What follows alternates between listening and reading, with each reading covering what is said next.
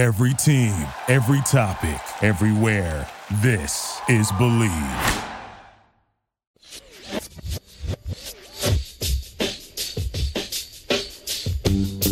She grew up with the children of the stars.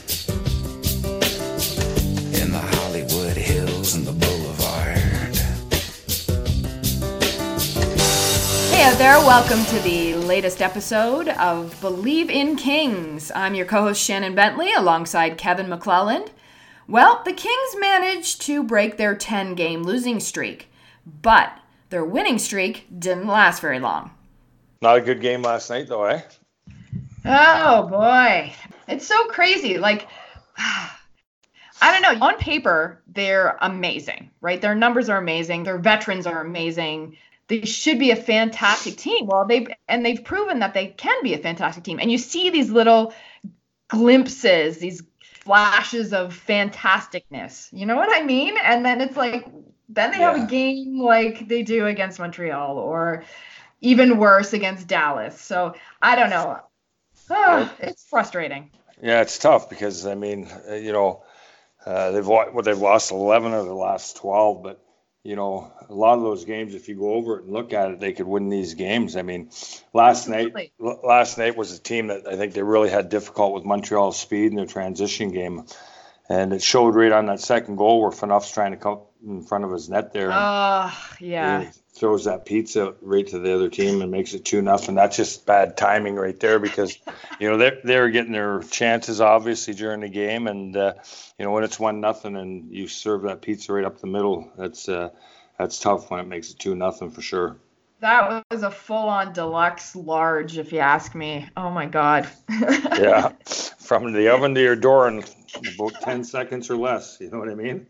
exactly. Oh boy. But it's given it's given the other guys opportunities to uh, to come in. They're starting to inject some uh, younger guys in their in their lineup, trying to get uh, push these veterans here to see what uh, is going to sort itself out through the summer for sure. But that Chicago game, they just put it all together in that Chicago game. That's what you're talking about. But you look Yeah. at you look at the Chicago game. That's where they snapped the. Uh, their 10 game losing streak that was the second longest in history so that was good to get that out of the way but you know, they got two power play goals that game, and they got scoring uh, contributions from everybody up and down the lineup, and, and that's what you really uh, really need to win in the NHL nowadays. Yeah, there were 10 players that actually had a point in that game. So that was fantastic. Everyone contributed. Yeah, and like I said, the special teams won the battle that night. Uh, Yeah. LA was uh, uh, scored two power play goals, and Chicago ended up with none. And uh, we talked about it before. Special teams is going to be huge, you know. And uh, uh, last night again, uh, I just think they felt they uh, uh, faced a big, young, hungry hockey club that uh, uh, I think uh, skated them into the ground a little bit last night for sure. Yeah, they have, like you mentioned, they have had a chance to uh, play a whole bunch of different players. The lines have been completely changed up from game to game, which has been interesting to watch and see how different players play with some of these these up and comers. Yeah, and uh, again, I, my my philosophy in coaching. Hey, I'm not in the NHL. I'm coaching youth hockey, but was in the pros for a bit. I always like to keep two guys together to have that uh, to be familiar with each other, and then I always flip a different guy in on each line. And uh, you know, I know it's always tough as a coach trying to figure out lines and stuff like that. A couple times I got so frustrated, I just threw all the names in a blender and whatever came out. That's what I was. That's what I was using that night. So maybe they should try that trick, but again, they got lots of good players, and uh, you know they had some opportunities. Man, Price uh, stood on his head last night, but you always have to find a way uh, to win these games. And you know when it's one nothing, you just can't uh, uh, make a mistake like you do on that second goal, especially from uh, a proven veteran. Yeah, exactly. They have been uh, they've been keeping Doughty and Forbort consistently together on D, but the rest of the lines they've been kind of testing out pairs, which has been interesting. They've got like the four basic veterans: uh, Phaneuf, Doughty, Martinez, and Forbort. But then they've got a bunch of new guys that are looking to find some spots. They've got LaDue, they've got MacDermid, who's been called up, they've got Walker, they've got Roy, and these guys kind of have to, I guess, find a, a, a partner to play with. Is that is that the way it works? Is to try to find someone for them who clicks with them, who gels with them? Yeah, that's what you want. You want to find a good chemistry there. And, you know, Martinez coming back in the lineup for the first time in a little while last night. So you knew there was going to be a little flip flopping on the pairs and stuff like that. But uh, it's hard to find that chemistry. Sometimes, uh, you know, coaches like to put an offensive guy with uh, uh with a defensive guy, and uh, okay. a, lot, a lot of times that works. I mean, you look at the team I played for in Edmonton. You know, Paul Coffey was up the ice all the time. Like he was yeah. like a he was like a fourth forward, and then you know you always had the reliable Charlie Huddy that would always stay back. So they were just a perfect perfect complement. Uh, you know, Doughty he can play with anybody, so I think Yeah. that uh, uh, anyone that gets to play with Doughty is uh, really going to benefit from it. And you read the article. Martinez is really you know trying to help these young kids out too uh, with being a veteran defenseman. So again, that's a good. Uh, Good thing to be reading in the papers. These older guys uh, trying to help these young kids and uh, insert them into the lineup. Yeah, he uh, he had a pretty good game after being away for eight games. Um, just stepping back in, he uh, you know he wasn't too noticeable, which is sometimes the best way to be as a defenseman. Yeah, that's what they say. If you don't notice it, you're doing something right. But you know, usually the first game you come back and you know the energy level's high and everything. It, it'll be interesting to see. Usually the second game, that's where it catches up uh, to you when you come back off a little bit of a layoff. Now, there are a couple of uh, things that I wanted to talk to you about, get your opinion on as far as next season is concerned. Um, the organization is talking about a couple of changes, rule changes, things like that, that may be uh, under consideration in the off season. One of which is helmets, and we noticed in in the game that you know a player had lost his helmet, and some of these younger guys, especially the rookies, immediately skate towards the bench because that's what they're used to from the OHL, the AHL, where they have to either pick up their helmet, put it back on, or immediately.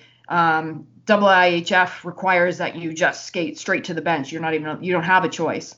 They're talking about maybe adopting some of these rules in the NHL. What are your thoughts about the helmet rule?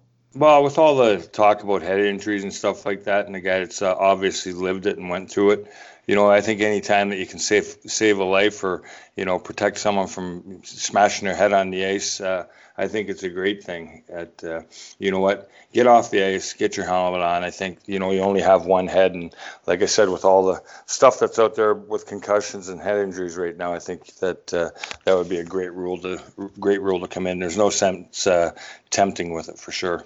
Definitely during warm-ups as well. That's another thing being considered is right now helmets aren't mandatory for the warm-up period. So that is something else that uh, I think would probably be a good idea.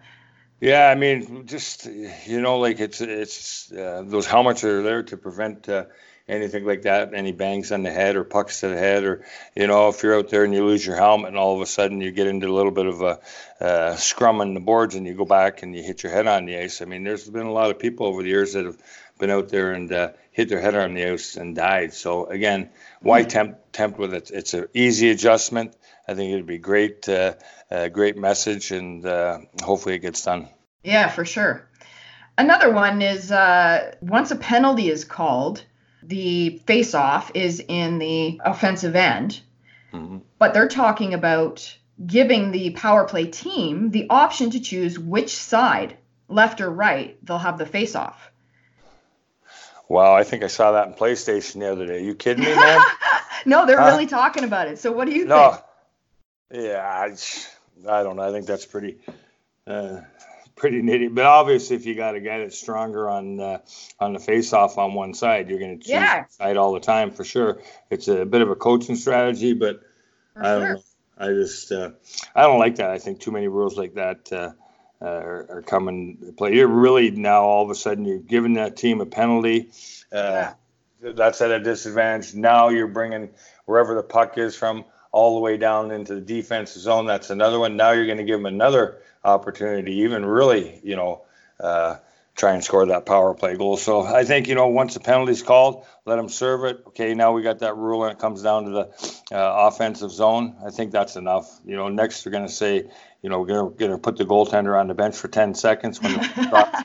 When the puck drops, he's got to get back into the net before they get a shot on goal. Like, come on, man. You know, That'll be Kevin's new rule. hey, if that had happened when I played, maybe I got would have got 10 a year. You know.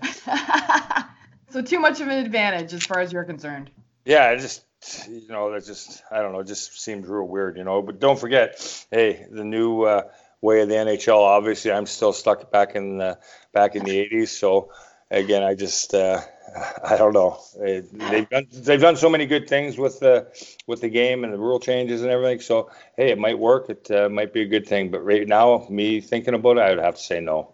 Yeah, I think I agree with you. One rule that does really tick me off right now is the offside video replay rule. That is driving me insane. Every time there's a goal, the other team has the opportunity to ask for a video review. This is slowing down the game and it calls back so many goals that it just drives me insane because the play wasn't stopped at the time.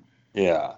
That's always tough to get used to, too. And, uh, you know, remember a couple years ago they had that goalie interference thing, and uh, yeah, uh, you know the Buffalo Sabres and Dallas got in that big controversy, and I think they've backed way off of that now too. So if they're going to do this stuff, stay with it. But uh, you know the game has always been played. You know, it might be uh, half an inch offside or whatever, and yeah. Uh, you know it really didn't cause any problems in years past. Obviously, they get the calls uh, right all the time now, but you're right. You know the game gets stopped uh, the, the game get, gets stopped and they go over there and they have their chat and they're trying to figure it out. They look at it three or four times and, uh, you know, it does delay the game a little bit for sure, especially when you got a team that's just scored a goal and all of a sudden, you know, got a little bit of energy. Probably, hopefully, it's in their home building, and that exactly. just all, that all just gets uh, snuffed right out the window for sure. So, you know, it's a disadvantage for home team obviously if they score a big goal and all of a sudden the crowd gets electric and Next thing you know, you're sitting there five minutes waiting for him to decide if it's a goal or not. It just sort of, uh, you know, uh, takes a lot of the electricity out of the building for sure. Absolutely. So if they do decide to keep going with the video review of offside, to me, they've got to get rid of the blade on the ice part of that rule because you can't like just the cameras that they have available the camera angles and shots it's not like the NFL where they've got the the goal line cameras and things like that they're going to have to either set up a camera right on the blue line or they're going to have to get rid of the blade being on the ice rule because that's you can't tell. So that's what half the time wasted is about is oh is is the tip of his blade still on the ice or did he lift his skate? You know it's just it, it gets a little ridiculous yeah, it does, and I mean, it's just, you know, uh, it's very hard to tell even sometimes. Uh, like you said, when they're doing the replays, and you know, yeah. they're, they're still making calls out of it. So hopefully they're making the right calls. But you're you're right; they got to have something right on the blue line there and uh, have a good vantage point of it because it doesn't look like there's a lot of consistency in every time it does get called. Right, exactly. Another uh, rule that they're considering is eliminating line changes when a goalie or a defensive player knocks the net off its moorings, which I can kind of see. Yeah, what do you think? Um, yeah, I mean, again, I don't know what the big deal is on that, but uh, uh, how they're going to decide and uh, if it's purposely knocked off or you know been pushed in it. That's where again there'll be a little bit right. of gray area, but you know all these little rules, uh, just I don't know what how they're going to help how they're going to help help the game. You know what I mean? Like if you're knocking mm-hmm. that off and the whistle goes, uh, change, don't change, whatever. It's uh, uh, too many rules, too many rules. These guys must have too much time on their hands. that could be part of the problem. Yes, for sure. One thing uh, that they completely they they had brought to the table, but they completely nixed was one minute penalties during overtime three on three play because they said it uh, was too much of an advantage for the four on three. But then somebody somebody brought up a good point. Well, then you're just going to have more shootouts, and yeah. that's kind of you know that was the whole idea for the three on three in the first place. So they completely nixed that. So we don't have to worry about that. Yeah, we had that uh, rule when I was coaching the East Coast League where they had the one wow. minute, one minute penalties, and uh, if it was uh, 30 seconds left in uh, I mean, 30 seconds left in the penalty. Uh, going into overtime, they would just cut it in half to 15 seconds. But uh, really? really, yeah, we, we we tried that before in the ECHL, and then all of a sudden, you know, the point with that is if you're going to it's three on three, so you get a penalty, then you got to go to four on four on three. The guy mm-hmm. comes out of the box, you're four on four. Now, if there's not a whistle for the five minutes of the overtime period, well, you're not settling anything because you always wanted it three on three. You know what I mean? Yeah, for sure. Yeah, yeah was, so, I always thought it was kind of weird. Yeah, it's a good thing they nixed that for sure. Yeah. And one thing that looks like it will actually be happening for next season is they're going to add clocks to all four corners of the rink so that players can see how much time's left in a power play or a penalty kill, depending on what side you're on. It'll kind of eliminate that whole goalie slapping his stick on the ice thing. Wow. Yeah, that's unbelievable. I, there's going to be a few people that are going to be mad have season tickets because that's probably going to be right in their sight lines. A, shot clock right now, they're not going to be able to see the game. But um, true. Yeah, I never thought of that. Yeah, I mean, I I never even thought of that. You always, uh, you know, that's why you got coaches on the bench to remind guys when the uh, time's left on the clock. I'll always tell my guys if there's 10 seconds left, I'll yell out to them and say, "Hey, 10 seconds, put that shot clock in your head." You know what I mean? So, again. Probably a, something that's already addressed. I mean, you've got all kinds of people reminding guys how much left's in the penalty or yelling out in the ice, "Hey, 15 left, 15 left." Now they're gonna uh, bring something else in again. Who knows? Maybe it'll work, but uh, I don't think too many guys are going to be looking in the stands to see how much uh, time's left on the penalty for sure. Yeah, I don't think it would have much impact on the game at all. No, just I tell you, we got to get some of these guys that are thinking of these things. We got to give them some uh, something to do during the day. I agree. It seems like they have a little too much time on their hands. Yeah. So what All do we right. got? We got the Kings now. They're what, 16 points out of the playoffs, eh?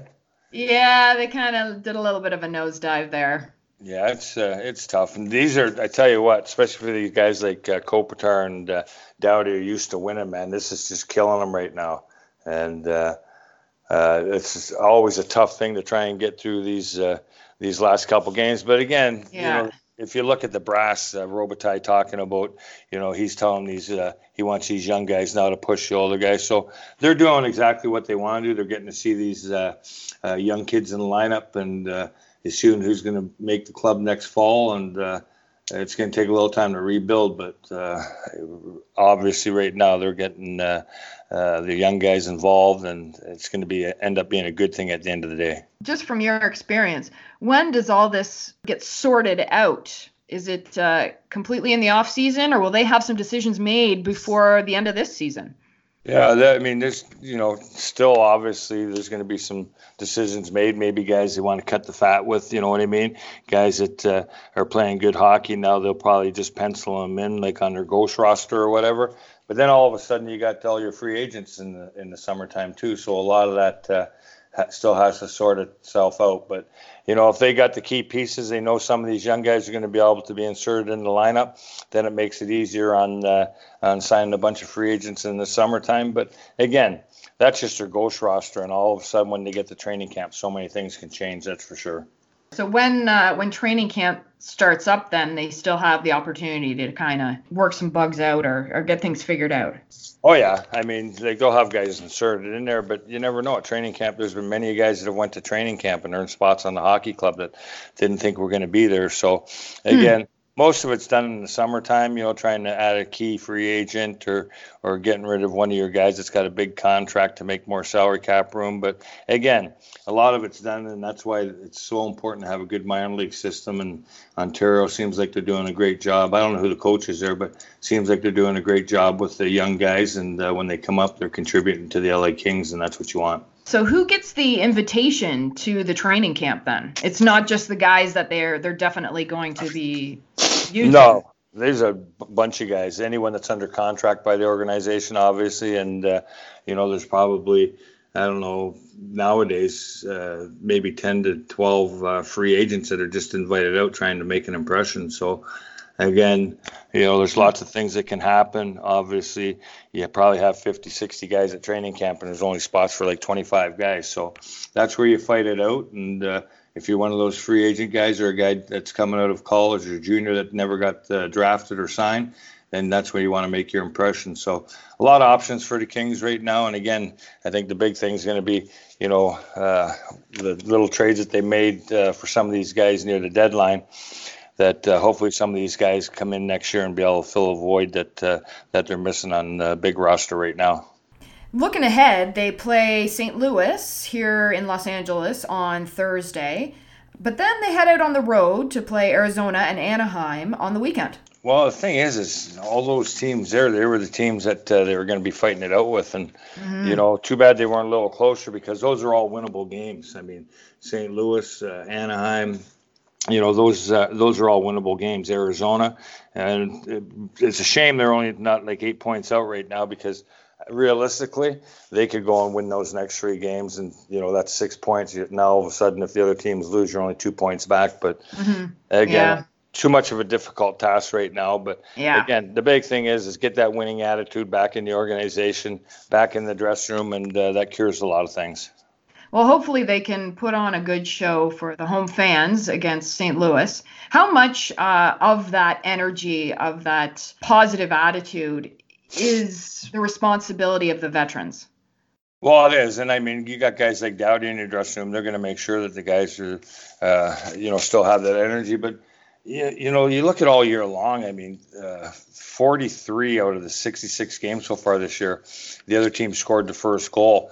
Uh, wow. And and all of a sudden, you know, last night a big game again last night, and you know Montreal comes in and uh, you know scores the first goal, then they score the second goal. But you know, when you're at home, man, you should be that team that comes out and you know what, go for it. You should be firing all cylinders and uh, you know wanting to grab that lead. So that's a stat that's really probably uh, uh, hurt them this year. Is they're always mm. coming from behind, and they're a team that you know aren't going to win a lot of those games, you know, seven six or six five. You know, they got to keep the scoring down a little bit, and you know they're always uh, uphill battle. It seems like, but when you're at home and hopefully they come out against St. Louis, you should be going uh, like Montreal did last night. You know. Yeah, all cylinders fired. And what at this point, what do you got to lose, right?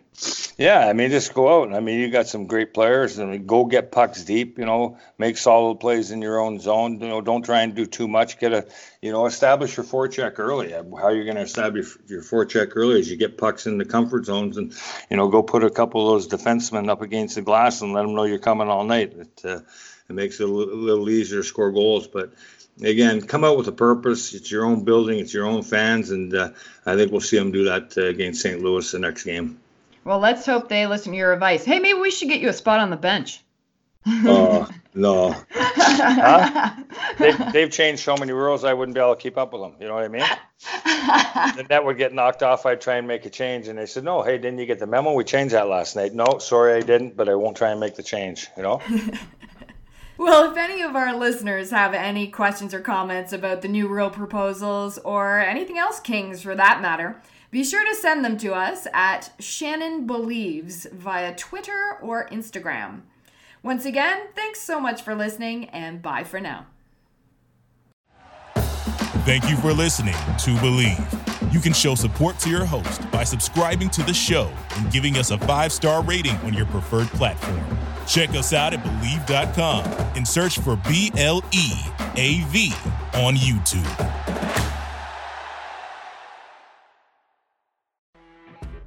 You know, when you're listening to a true crime story that has an unbelievable plot twist that makes you stop in your tracks? That's what our podcast, People Are the Worst, brings you with each episode. I'm Rachel. And I'm Rebecca. We're identical twins who love true crime cases that make you say, didn't see that coming, and we hate the people responsible for them.